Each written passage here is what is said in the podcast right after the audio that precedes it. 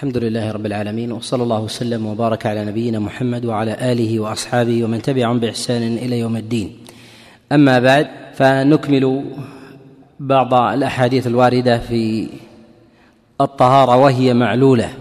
الحديث الأول من درس هذا اليوم هو حديث أبي سعيد الخدري ان رسول الله صلى الله عليه وسلم نهى أن يضرب الرجلان الغائط كاشفين عن عورتهما يتحدثان فإن الله يمقت على ذلك. هذا الحديث حديث أبي سعيد الخدري رواه الإمام أحمد وكذلك أبو داود النسائي وغيرهم من حديث عكرمة بن عمار عن يحيى بن أبي كثير عن هلال بن عياض عن أبي سعيد الخدري عن رسول الله صلى الله عليه وسلم.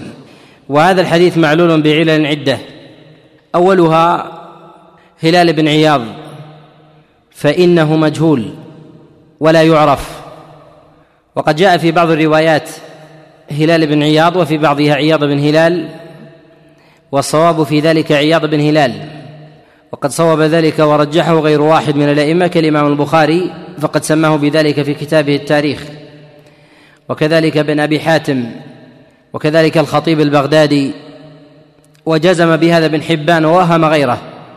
وكذلك ابن خزيمة في كتابه الصحيح. ومنهم من حمل الوهم في هذا على عكرمة بن عمار. قالوا وذلك أن روايته عن يحيى بن أبي كثير فيها اضطراب. فوهم ولم يضبط ذلك. وقد نص على هذا ابن خزيمة عليه رحمة الله. والذي يظهر والله أعلم أن الوهم ليس من عكرمة بن عمار. وذلك من وجوه الوجه الأول أن الحديث قد جاء من غير طريق عكرمة بن عمار عن يحيى بن أبي كثير وورد فيه الاسم على الوجهين. جاء من حديث الأوزاعي عن يحيى بن أبي كثير وجاء أيضا من حديث أبان بن يزيد العطار عن يحيى بن أبي كثير. ورواه الأوزاعي على الوجهين بهلال بن عياض وعلال وعياض بن هلال. الأمر الثاني أن لهلال بن عياض أحاديث أخر. غير هذا الحديث ومن غير أيضا طريق عكرمة بن عمار. وقد جاء فيها اختلاف اسمه تارة يقال هلال بن عياض وتارة يقال عياض بن هلال. وهو رجل مجهول. وأما قول الحاكم عليه رحمة الله في كتابه المستدرك إن هلال بن عياض شيخ مدني مشهور من أهل المدينة. فالذي يظهر والله أعلم أن في هذا نظر. فالحاكم ليس كغيره من الأئمة العارفين بأهل المدينة. وهلال بن عياض وعياض بن هلال ليس من المشهورين ولهذا لم يروي عنه الكبار من أهل لم يروي عنه الكبار من أهل المدينة. كذلك أيضا فإن من وقع فيه الشك في اسمه وكنيته من الرواة لا يكون معروفا في الغالب. والغالب أن من من قلب اسمه أو روي على وجهين أنه يكون على الأقل منضبط من جهة الكنية. وأما من كان لا تعرف له كنية واسمه واسمه لم يضبط أيضا ثم يكون مشهورا فهذا فهذا لا يستقر. إما أن يكون يعرف ونحو ذلك فهذا ممكن عند بعض الأئمة من يكون مشهورا على اصطلاح العلماء أو على عرفهم فإن هذا من الأمور من الأمور البعيدة. الأمر الثاني أو العلة الثانية في هذا هو هو رواية عكرمة بن عمار عن يحيى بن أبي كثير لهذا الحديث وعكرمة بن عمار في روايته عن يحيى بن أبي كثير اضطراب. وقد نص على ضعفها غير واحد من العلماء كالإمام أحمد وكذلك البخاري وأبي حاتم والدار قطني وغيرهم. وذلك أن عكرمة بن عمار لم يضبط أحاديث يحيى بن أبي كثير. وهذا الحديث من هذا الطريق. وقد وقع فيه وقد وقع فيه اختلاف. ولهذا جاء جاء على وجوه عدة من طريق عكرمة بن عمار كما يأتي بيانه أيضا. قد وقع فيه اختلاف في رواية يحيى بن أبي كثير له. العلة الثالثة أنه قد وقع في اسناده اختلاف على يحيى بن أبي كثير. والاختلاف في ذلك على ما يلي. اولا روايه عكرمة بن عمار عن يحيى بن أبي كثير عن هلال بن عياض عن أبي سعيد الخدري وهذه الرواية الأولى وقد رواه عن عكرمة بن عمار جماعة رواه عبد الرحمن بن مهدي وعبد الملك بن الصباح وإسماعيل بن سنان وسلم بن إبراهيم وعبد الله بن رجا كلهم عن عكرمة بن عمار عن يحيى بن أبي كثير عن هلال بن عياض عن أبي سعيد الخدري عن رسول الله صلى الله عليه وسلم. وخولف فيه أولئك فرواه عبيد ابن عقيل. رواه هلا ورواه عبيد بن عقيل عن عكرمة بن عمار عن يحيى بن أبي كثير عن أبي سلمة عن أبي هريرة عن رسول الله صلى الله عليه وسلم. ووقع فيه وهم وغلط فغلط في إسناده. والعلة في ذلك ظاهرة قد تقدم الإشارة إليها. ما هي العلة يا أنس؟ الطريقة الأولى في رواية عكرمة بن عمار عن يحيى بن أبي كثير عن هلال بن عياض عن أبي سعيد. وهذه رواية عبيد بن عقيل يرويه عن عكرمة بن عمار عن يحيى بن أبي كثير. انتبه عن أبي سلمة عن أبي هريرة. نعم. طريق مشهور وهي الجادة. قد سلك قد سلك الجادة. وسلوك الجادة عند المخالفة علة. سلوك الجادة عند المخالفة علة.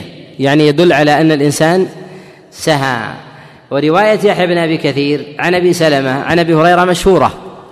ولهذا غلط فيها ولهذا غلط فيها عبيد ابن عقيل. وهذا وبهذا يقال بأن روايته هذه بأن روايته هذه شاذة. الطريق الثانية في غير رواية عكرمة أبن عمار ما رواه أبان أبن يزيد العطار عن يحيى بن أبي كثير عن عبد الله بن أبي قتادة عن أبيه عن رسول الله صلى الله عليه وسلم وجعله من حديث أبي قتادة وهذه الطريق وهم وغلط أيضا. وقد جاء عن أبان بن يزيد العطار عن يحيى طريق أخرى يأتي الكلام عليها بإذن الله. الطريق الثالثه في هذا هي طريق الأوزاعي واختلف فيه على الأوزاعي على وجهين.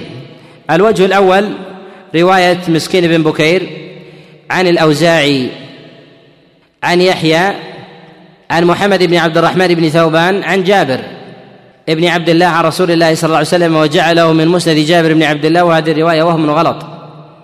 الطريق الثانية عن الأوزاعي يرويها الوليد بن مسلم عن الأوزاعي. عن يحيى بن أبي كثير مرسلا عن رسول الله صلى الله عليه وسلم. وهذه الرواية هي أصح الوجوه. وهذه الرواية هي أصح الوجوه. وذلك لأسباب. السبب الأول أن الوليد بن مسلم في روايته عن الأوزاعي إذا صرح بالسماع روايته متينة. وقد تابعه على ذلك أبان بن يزيد العطار. عن يحيى بن أبي كثير مرسلا ورواية ابان بن يزيد العطار عن الأوزاعي ورواية ابان بن يزيد العطار عن يحيى بن أبي كثير أقوى الروايات. وعلى هذا يقال إن أصح الروايات في ذلك هي رواية الإرسال. وقد صوب الإرسال في ذلك غير واحد من الحفاظ كأبي حاتم الرازي. وقد صوب الإرسال في ذلك غير واحد كأبي حاتم الرازي. وصوب الدار قطني عليه رحمة الله كما في كتابه العلل رواية هلال بن عياض عن أبي سعيد الخدري عن أبي سعيد الخدري عن رسول الله صلى الله عليه وسلم. وعلى هذا نقول إن الحديث لا يصح عن رسول الله صلى الله عليه وسلم والصواب في ذلك والصواب في ذلك والصواب في ذلك الإرسال. وهو وهو ضعيف وهو ضعيف. وأما بالنسبة لمسألة الكلام عند قضاء الحاجة فثمة أحاديث أخر في مسألة في مسألة رد السلام وذكر الله. وأما مجرد الكلام العام فجاء فيه هذا الحديث وهو وهو معلول وهو معلول وهو معلول بالإرسال. الحديث الثاني حديث عبد الله بن عمر عن رسول الله صلى الله عليه وسلم قال إذا بال أحدكم فلينتر ذكره وجاء في رواية ثلاثا والمراد بنتر الذكر هو حلبه حتى يخرج ما في إحليله من قطرات بسلس البول ونحو ذلك. ولكن هذا الحديث ولكن هذا الحديث معلول. ولا يصح في هذا الباب شيء عن رسول الله صلى الله عليه وسلم. هذا الحديث هو حديث عبد الله ابن عمر عن رسول الله صلى الله عليه وسلم. وهذا الحديث قد رواه يحيى أبي يعلى أبو محيات عن ليث ابن أبي سليم عن نافع عن عبد الله بن عمر. عن نافع عن عبد الله بن عمر عن رسول الله صلى الله عليه وسلم. وهذا الحديث وهذا الحديث لا يصح. وثمة حديث آخر في هذا وحديث حديث عبد الله بن عمر أن رسول الله صلى الله عليه وسلم قال إياكم والتعري فإن معكم من لا يفارقكم إلا عند الغائط وعند إتيان أحدكم أهله فاستحيوهم وأكرموهم. وهذا الحديث وهذا الحديث لا يصح لا يصح أيضا. قد جاء من حديث عبد الله ابن عمر عليه رضوان الله تعالى. قد جاء من حديث عبد الله ابن عمر عليه رضوان الله تعالى وإسناده ضعيف. تفرد به ليث بن أبي سليم عن نافع عن عبد الله عن عبد الله بن عمر. وهذا وهذا الحديث مع تفرد ليث بن أبي سليم فإنه قد رواه ليث بن عن ليث بن سليم يحيى أبي يعلى. ويحيى أبي يعلى مع كونه مقارب الحديث إلا أنه قد تفرد به عن ليث وليث قد تفرد به عن نافع. ونافع له أصحاب كثر من أهل المدينة خاصة وغيرها وتفرده بذلك لا يحتمل لا يحتمل منه لا يحتمل منه هذا. وأما الحديث الآخر فهو حديث عبد الله بن عمر عليه رضوان الله تعالى عن عمر بن الخطاب أن رسول الله صلى الله عليه وسلم قال له لا تبل لا تبل قائما. قال فما بلت قائما.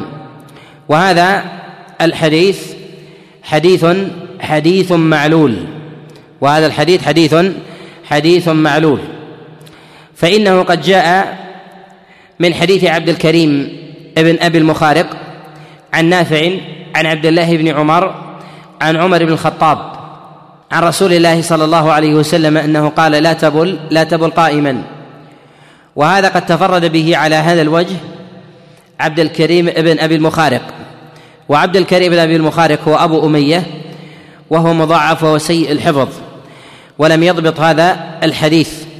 وقد عل هذا الحديث غير واحد من من الحفاظ بعبد الكريم بن أبي المخارق.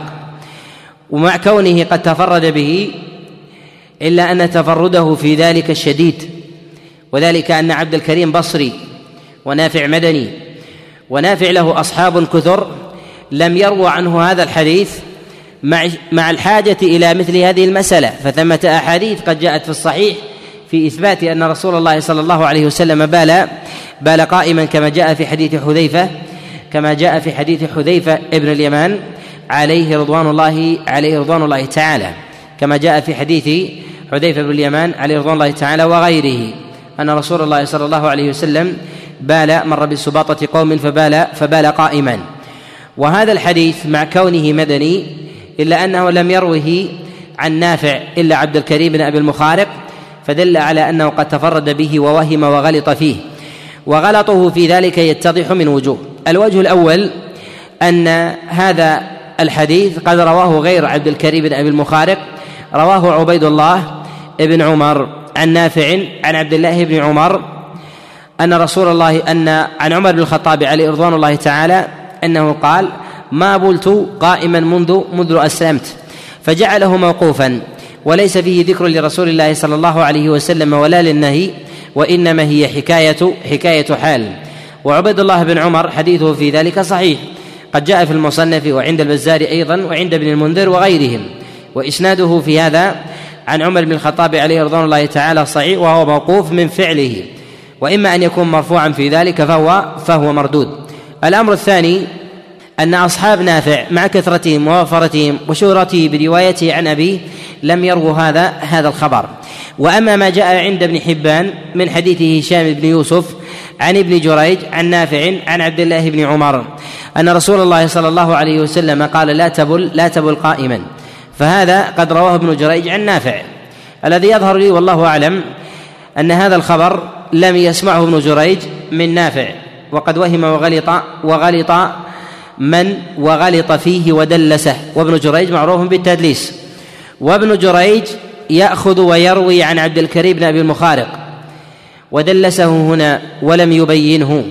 والدليل على ذلك أنه قد جاء من طريق أخرى من حديث عبد الرزاق عن ابن جريج عن عبد الكريم بن أبي المخارق عن نافع عن عبد الله بن عمر عن رسول الله صلى الله عليه وسلم أنه قال لا تبل لا تبل قائما فدل على أن على أن ابن جريج ابن جريج قد دلس عبد الكريم بن أبي المخارق. وقد أشار إلى ذلك وقد أشار إلى ذلك ابن حبان عليه رحمة الله في كتابه الصحيح. لما أخرج هذا الطريق قال أخاف أن ابن جريج قد لم يسمعه من لم يسمعه من نافع. يا وإنما رواه عن عبد الكريم بن أبي المخارق وهذا وهذا هو الظاهر. وابن جريج لا تقبل روايته إذا لم يصرح بالسماع إذا روى عن مثل نافع وتفرد برواية غير أهل بلده إلا من كان مكثرا بالرواية عنه. إلا من كان مكثرا بالرواية عنه فإن روايته في ذلك فإن روايته في ذلك تحمل على القبول وهذا ما استقام ما استقام في ذلك المتن. ولا أعلم حديثا صحيحا عن رسول الله صلى الله عليه وسلم يدل على النهي عن البول عن البول قائما. وإنما جاء من فعله عليه الصلاة والسلام هذا وهذا وجاء في ذلك آثار عن رسول الله صلى الله عليه وسلم. جاء في هذا الباب من حديث عبد الله بن بريدة عن رسول الله صلى الله عليه وسلم أنه قال من الجفاء أن يبول الرجل قائما. وهذا الحديث لا يصح وهو ليس بمحفوظ وقد وقع في إسناده اضطراب كما نص على ذلك البخاري ونص على ذلك أيضا الترمذي بأنه ليس ليس بمحفوظ. وهذا الحديث جاء من حديث عبد الله بن بريدة عن أبيه بريدة بن الحصيب عن رسول الله صلى الله عليه وسلم ووقع فيه اختلاف على عبد الله بن بريدة فرواه ابن أبي شيبة في كتابه المصنف من حديث وكيع بن الجراح عن كامس عن عبد الله بن بريدة قال كان يقال من الجفاء أن يبول الرجل قائما فلم يجعله من قال رسول الله صلى الله عليه وسلم ولم يوقفه على أحد معلوم وإنما وإنما أرسله هكذا من غير نسبة وهذا وهذا هو الصواب. وجاء هذا الحديث من وجوه أخرى. جاء من حديث سعيد. جاء من حديث سعيد بن عبيد الله عن يحيى عن عبد الله جاء من حديث سعيد بن عبيد الله عن ابن بريدة عن أبيه عن رسول الله صلى الله عليه وسلم. ورواه قتادة بن دعامة السدوسي والجريري وجعلوه من حديث من حديث عبد الله بن مسعود فرووه عن عبد الله بن بريدة عن عبد الله بن مسعود عن رسول الله صلى الله عليه وسلم وهذا وهم وهذا وهم وغلط. والصواب انه من حديث بريدة من حديث بريدة عن رسول الله صلى الله عليه وسلم لا من حديث عبد الله بن مسعود. وأما في حديث بريدة فالصواب انه من مرسل بريدة إلى غير إلى غير أحد. فيكون أصح الطرق أنه من مرسل عبد الله بن بريدة إلى غير أحد ثم يليه بعد ذلك عند التعارض مع رواية عبد الله بن مسعود أنه عن عبد الله بن بريدة عن أبيه أرجح من رواية عبد الله بن مسعود. وكلا الطرق الموصولة في ذلك ضعيفة ولا يصح منها ولا يصح منها شيء. وجاء في ذلك وجاء في ذلك حديث أيضا عن عبد الله بن مسعود تارة تارة يرفع وتارة يوقف وهو الأشهر. جاء من حديث المسيب ابن نافع كما رواه الطبراني وغيره عن عبد الله بن مسعود عن رسول الله صلى الله عليه وسلم وإسناده في ذلك منقطع فإن المسيب أبا الرافع لم يسمعه من عبد الله ابن مسعود كما نص على ذلك الإمام أحمد وكذلك أبو حاتم. وقال عبد الله بن مسعود عليه رضوان الله تعالى إن من الجفاء أن يبول الرجل أن يبول الرجل قائما. وهذا الحديث مع كونه منقطع في المرفوع والموقوف إلا أنه قد جاء من وجه آخر عن عبد الله بن مسعود أصح من هذا. جاء من حديث إبراهيم النخعي عن علقمة ابن عن علقمة عن عبد الله بن مسعود أنه قال من الجفاء أن يبول الرجل قائما وهذا إسناد ظاهره الاستقامة. وهو صحيح عن عبد الله ابن مسعود ابن مسعود عليه عليه رضوان الله عليه رضوان الله تعالى. وجاء في هذا أيضا من حديث جابر ابن عبد الله عليه رضوان الله تعالى كما رواه ابن عدي في كتابه الكامل. من حديث أبي نضرة عن جابر بن عبد الله أن رسول الله صلى الله عليه وسلم قال لا تبل قائما. وهذا الحديث قد تفرد به عدي بن الفضل يرويه عن الحكم. وعدي بن الفضل ضعيف الحديث. وهذا خبر وهذا خبر منكر. وبه نعلم أنه لا يثبت خبر عن رسول الله صلى الله عليه وسلم في النهي عن البول قائما. إلا أن مجموع الأحاديث المروية عن رسول الله صلى الله عليه وسلم في أهمية التنزه من البول ورشاشه. كذلك أن أن يرتدي الإنسان لبوله موضعا أو يتهيأ لبوله موضعا كما جاء في ذلك جملة من الأحاديث عن رسول الله صلى الله عليه وسلم تدل على هذا. كذلك في التشديد من عدم التنزه من البول يدل على أصل هذا. كذلك أيضا في اشتهار فعل رسول الله صلى الله عليه وسلم لبوله قاعدا وأن ما فعله رسول الله صلى الله عليه وسلم قائما فهو على سبيل الاعتراض. ولهذا جاء في حديث حذيفة قال مر النبي عليه الصلاة والسلام في سباطة قوم والمراد بالسباطة هي الزبالة. التي يرمي فيها أهل المدن والقرى الفضلات التي يرمونها سواء كانت من حيض النساء أو كذا كان من أمتعتهم الفانية أو كذلك أيضا من الجيف وغير ذلك. فحينما ذكر سباطة قوم إشارة إلى الاعتذار لفعل رسول الله صلى الله عليه وسلم. هذا ما يدل على أن الأصل في ذلك أن النبي عليه الصلاة والسلام لم يكن ممن يعتد ممن يعتد هذا. وأما النهي في هذا فلا يثبت ويؤكد هذا أيضا أن عمر بن الخطاب عليه رضوان الله تعالى قال ما بلت قائما منذ أسلمت ولو كان في ذلك خبر مرفوع عن رسول الله صلى الله عليه وسلم من جهة النهي لنسبه لرسول الله صلى الله عليه وسلم. نعم. تقول ما رأيت؟ نحن نتكلم على النهي. نحن نتكلم. يشير الشيخ سلطان على مسألة حديث عائشة وهو حديث صحيح. قالت ما رأيت رسول الله صلى الله عليه وسلم يبول قائما. هذا الحديث هو إخبار وإنما نتكلم على النهي. والنهي كما لا يخفى أنه يقتضي تحريم ويقتضي كراهة على أقل على أقل أحواله. واما نهي عن رسول الله صلى الله عليه وسلم في ذلك في ذلك صحيح فلا أعلم يثبت آه، اولا في قولها فقد كذب لا تريد التشديد في هذا لكن تريد انه أخطأ. يعني ما عرف حال النبي صلى الله عليه وسلم لأن الكذب في كلامهم آه، يريدون بذلك الغلط. فهي ليست عبارة عبارة تشديد. وعائشة عليها رضوان الله تعالى هي ليست ممن يرى النبي عليه الصلاة والسلام أكثر من أصحابه. ومعلوم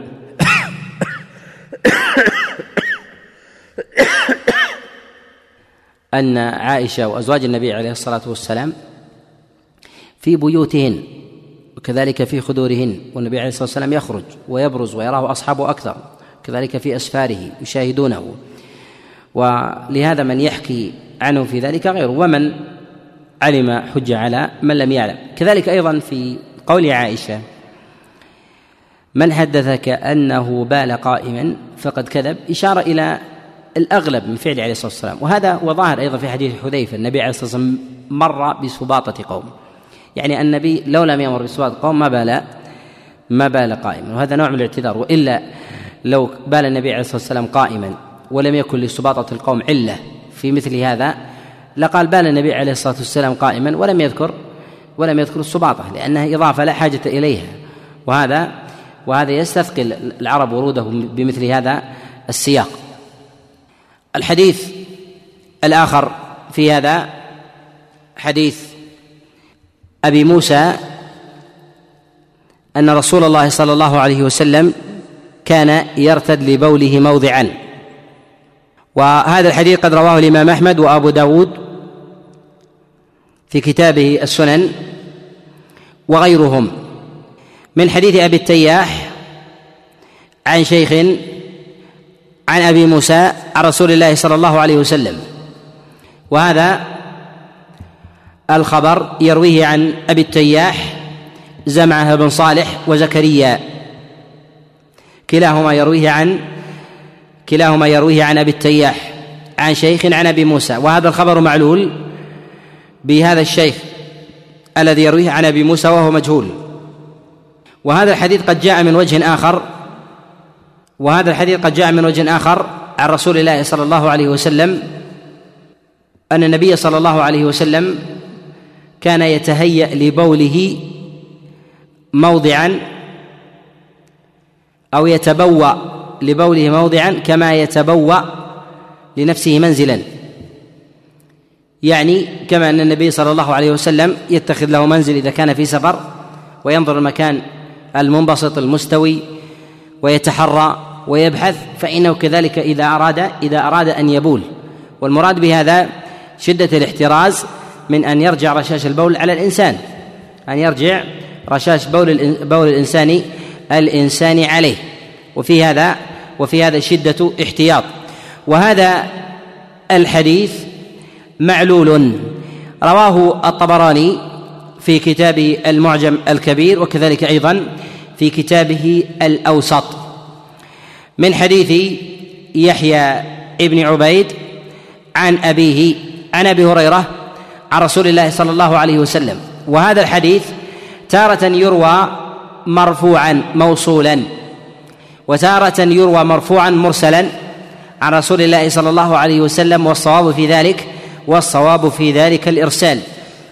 فإنه جاء من حديث يحيى بن عبيد عن أبيه عن رسول الله صلى الله عليه وسلم مرسلا ويحيى بن عبيد يرويه عن أبيه وهو وأبوه مجهولان وأبوه ليست له صحبة وقد جزم بإرسال هذا الخبر غير واحد من الأئمة كأبي زرعة الرازي وكذلك كأبي حاتم وغيرهم. وهذا الحديث وهذا الحديث حديث حديث لا يصح. وقد تقدم إن الأدلة العامة في هذا عن رسول الله صلى الله عليه وسلم يدل على هذا ولكن يقال إن الإنسان يلتمس آه، لبوله موضعا حتى لا يرجع إليه وإما أن يكون في ذلك نص عن رسول الله صلى الله عليه وسلم صريح بشدة التحري كما يتحرى لمنزله يتحرى لنفسه منزلا. فإن هذا لا يثبت فيه شيء عن رسول الله صلى الله عليه وسلم. نعم.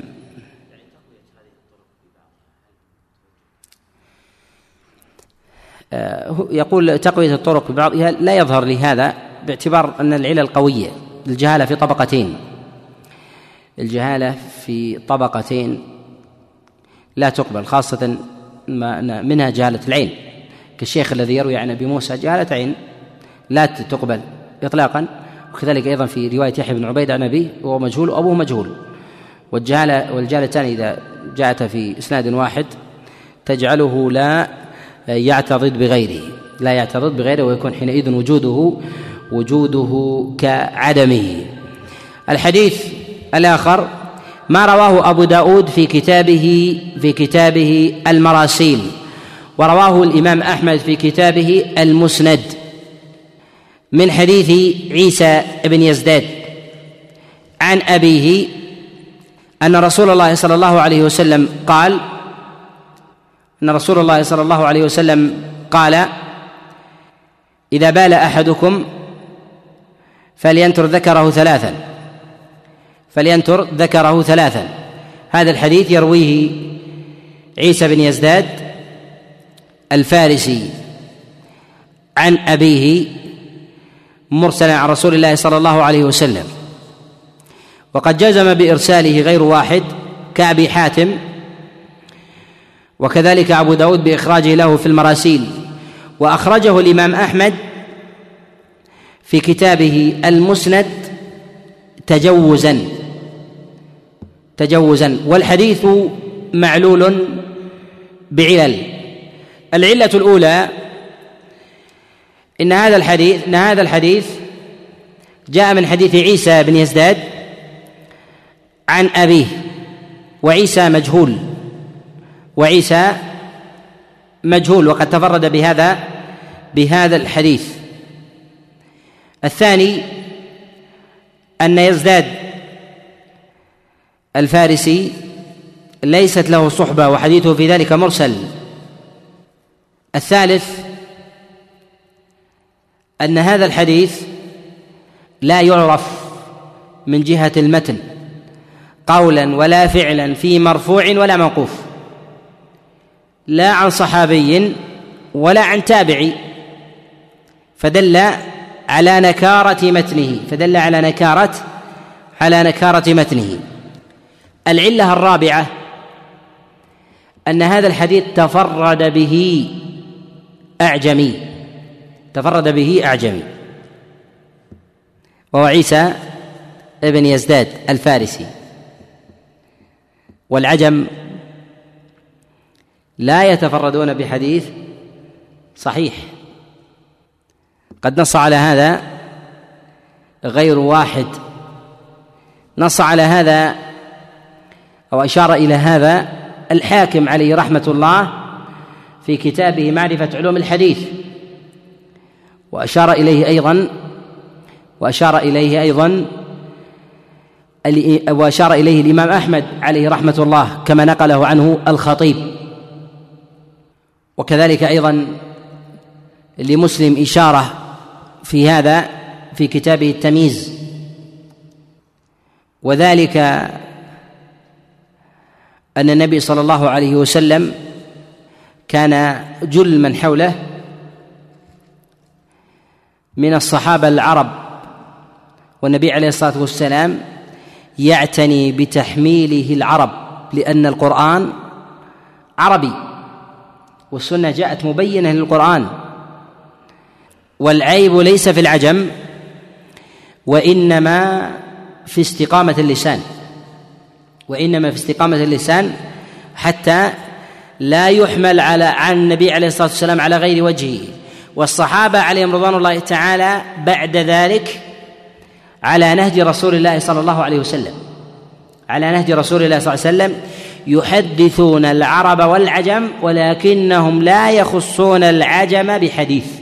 ولكنهم لا يخصون العجم بحديث من سنة رسول الله صلى الله عليه وسلم إلا وهو عند عربي ينشره. إلا وهو عند عربي ينشره في ينشره. فربما روى الأعجمي حديثا فغلط فغلط فيه. فربما روى الأعجمي حديثا فغلط فيه وقلب مع وقلب معناه. ومعلوم أن بيئة المدينة النبوية نزل القرآن على معانيها نزل القرآن على معانيها. فربما يغلط بعض الصحابة في بعض تأويل القرآن الذي يخالف عرف المدينة وهذا في الصحابة العرب وهذا في الصحابة العرب كما جاء في حديث عدي عليه رضوان الله تعالى في قصة الخيط الأبيض من الخيط الأسود من الفجر حينما عمد إلى عقالين أبيض وأسود. الصحابة عليهم رضوان الله تعالى أهل المدينة استقر لديهم المعنى وما وقع الوهم منهم وإنما وقع من عدي عليه رضوان الله تعالى مع كونه مع كونه عربي. ولكن القرآن نزل على معنى مفهوم لدى أهل المدينة وإذا أراد أن ينظر الإنسان إلى هذا اللفظ يسبق إلى ذهنه عرف آخر فيؤوله ويحمله على على غيره فيحمله على غيره. ولهذا نعم. نادر لا لا يكاد أنهم يختلفون. الصحابة في تأويل القرآن لا يكادون يختلفون إلا ما كان في مسائل الأحكام. مسائل الأحكام التي آه، يكون فيها منشأ الخلاف من المسائل الاجتهادية ونحو ذلك. قد يقال مثلا في بعض المسائل مثل القرء يقدم مثلا أهل المدينة الصحابة عن غيرهم من الأفاقيين ونحو ذلك. ولكن آه، بعض السياقات بعض السياقات ربما يقع الخلاف فيها حتى عند أهل المدينة حتى عند أهل المدينة بل من المتقدمين. ولهذا جاء في الصحيح عبد الله بن عباس عليه رضوان الله تعالى قال كان عمر بن الخطاب يقعدني مع شيوخ من أهل بدر فاستصغروني وكأنهم قالوا لعمر بن الخطاب عليه رضوان الله تعالى ذلك. قال فناداني عمر يوما وما أراه ناداني إلا ليسمعهم. قال فسألني فسألهم عن قول الله عز وجل إذا جاء نصر الله والفتح. ما معناها؟ قالوا إن الله عز وجل إذا فتح على نبيه أمره أن يسبح وأن يستغفره شكرا لله. فالتفت إلى عبد الله بن عباس هكذا؟ قال لا. فقال ما هو؟ قال هذا نعي نعي رسول الله صلى الله عليه وسلم لنفسه. وأن الله عز وجل إن فتح عليه مكة فليسبح وليستغفر يعني يتهيأ لأجله. وهذا الفهم من هؤلاء الكبار سبب القصور فيه أن عبد الله بن عباس أقربهم إلى رسول الله صلى الله عليه وسلم وأكثرهم مخالطة له في حال مثل هذه المعاني لا تظهر ولا يتعلق فيها أحكام لا يتعلق فيها أحكام والغالب أن ما كان فيه الأحكام يظهر للناس يظهر للناس. أما مثل هذا المعنى فيعرفه القريب أو ربما يسر به النبي عليه الصلاة والسلام القريب. ولهذا النبي عليه الصلاة والسلام أسر لبعض أهل بيته بقرب أجلهم كما أسر لفاطمة عليها رضوان الله تعالى. قال إنك أول أهلي لحوقا بي فماتت بعد رسول الله صلى الله عليه وسلم بستة بستة أشهر. وهذا أمثال هذا يكون ربما من الإصرار ولو كان هذا الأمر يظهر فيه لنافى المقصد الشرعي من كتمان الآجال. كذلك أيضا لو كان في يعني في في أمر بين لسائر الناس لظهر ربما ظهر المنافقون وظهرت أقوالهم ونحو ذلك لقرب أجل رسول الله صلى الله عليه وسلم واظهروا من الفتنة ما ما أظهروا. وفي هذا أيضا حكمة عظيمة أن الإنسان أن ما كان من مواضع الضعف فيه أن ما كان من مواضع الضعف فيه المقدرة عليه أو بعض الأمور التي يجعله الله عز وجل من المقادير المحضة سواء من الأمراض أو الأسقام ونحو ذلك التي ربما تكون شماتة أو تظهر قالة أو نحو ذلك ألا يظهرها الإنسان ألا يظهرها الإنسان للناس. لأنها لأنها تجعل الناس يقولون ويبلبلون وربما ظهرت قالات ونحو ذلك فيدعها الإنسان إلى حين إلى حين حدوثها كما كان هو أجل.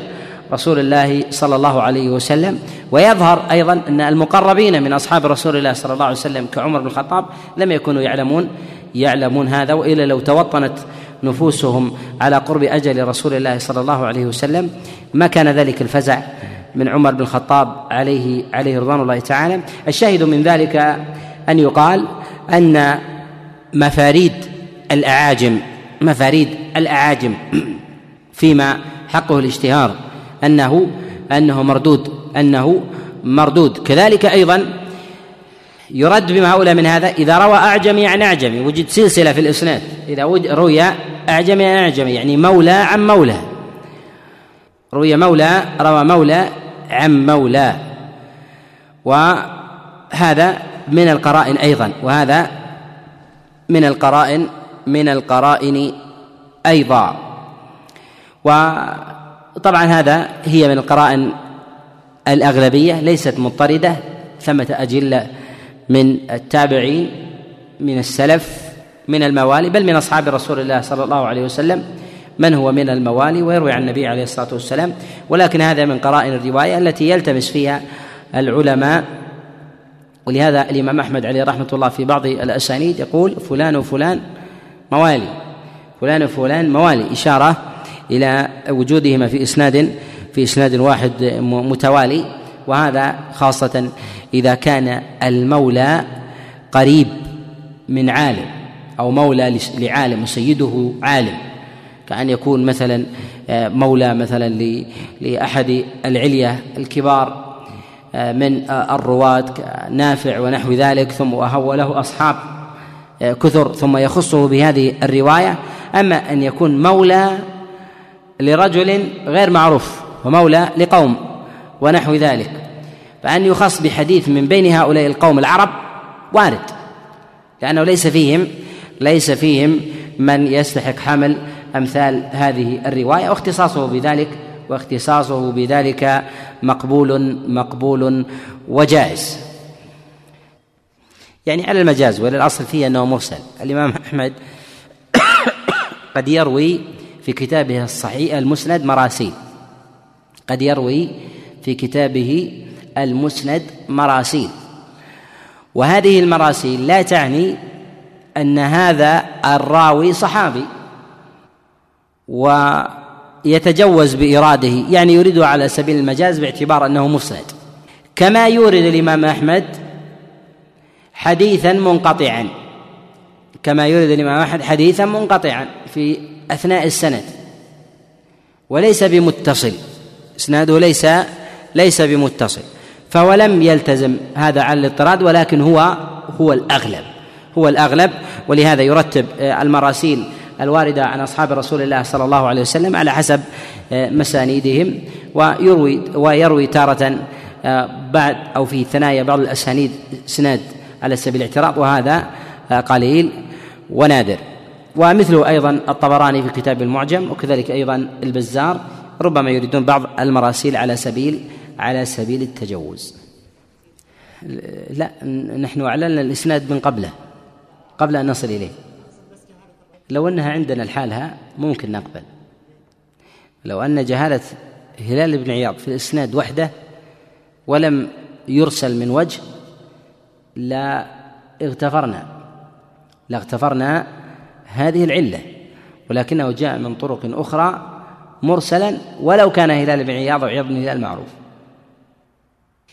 يقول إذا اختلف الأئمة في ترجيح بعض الأوجه على بعض فأيهما يقدم؟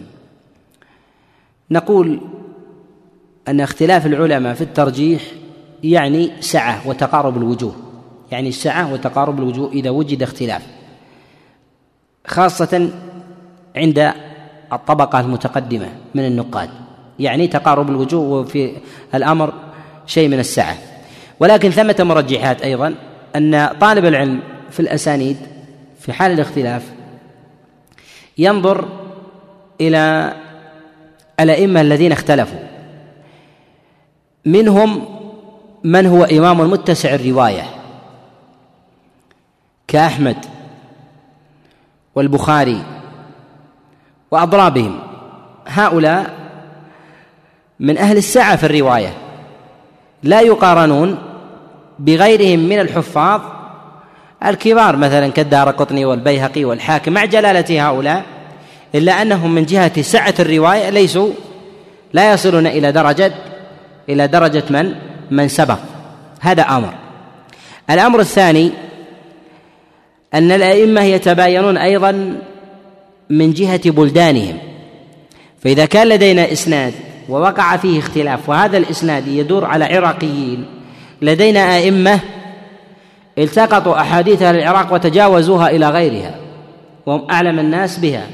فحال ترجيحهم لبعض الطرق هم أدرى من غيرهم من من الآفاقيين من غير العراقيين. كذلك أيضا من أئمة أهل الشام ونحو ذلك. من المرجحات. أيضا قرب الإمام الذي يعل الحديث من رواة الخبر. من رواة من رواة الخبر. فتقدم الإمام زمنا كشعبة بن الحجاج كعبد الرحمن بن مهدي كذلك أيضا يحيى بن سعيد القطان. هؤلاء طبقة متقدمة. جاء بعدهم الطبقة التي تليها كعلي بن المديني الإمام أحمد هؤلاء من جهة الزمن متأخرون. مع كون الأئمة مثلا كأحمد وعلي بن المديني أوسع ولكن هؤلاء امتازوا مثلا بالتقدم. قد تجتمع البلدة والتقدم وتتضاد مع مسألة السعة في مسألة الرواية ونقول أن التقدم والبلد تقدم على غيره. يقول ثمة قرائن يجمعها الإنسان وينظر أيضا في الأسانيد وبلدانهم. ثم يرجح. كذلك أيضا من القرائن أن بعض المتون ما تتعلق بمسائل فقهية. إذا تعلقت بمسائل فقهية ثمة أئمة فقهاء ثمة أئمة أئمة فقهاء وهم من أهل النقد وثمة أئمة نقد ليسوا من أهل الاشتهار بالفقه مع جلالة في أبواب العلل. وقولنا ليسوا من أهل الاشتهار بالفقه. يعني أن المرويات لدينا بالنسبة لفقههم غير منقولة. ولو كانوا من أهل الفقه ومجالس الفقه يعني كانوا من أهل التحقيق لنقلت أقوالهم. وهؤلاء أعداد وأفراد معدودين أقوالهم فيها إعواز شديد جدا بل لا تكاد في تجد كتاب كامل في في أحكام في أحكام الفقه مثلا الطهارة الصلاة لا تجد له إلا مسألة أو مسألتين أو ربما أو ربما لا تجد له في في أحكام في أحكام الفقهية. فأمثال هؤلاء يقدم عليهم غيرهم لأنهم أكثر صبرا. وتقدم معنا الإشارة للصبر أن يكون الحافظ عالما أو سابرا لأحاديث الباب. سابرا لأحاديث الباب وأقاويل الصحابة. كذلك أيضا من القرائن أن الحديث إذا اختلف فيه رفعا ووقفا من الأئمة من هو معتني بالموقوفات يعتني بالموقوفات ضبطا ونقلا وكذلك منهم من يعتني بالمرفوعات ولا يهتم برواية الموقوفات ومنهم من يجمع هذا وهذا وهذا لا يمكن يتحقق الإنسان إلا مع كثرة معرفته بهؤلاء بهؤلاء الأئمة. بهذا القدر كفاية وصلى الله وسلم وبارك على نبينا محمد.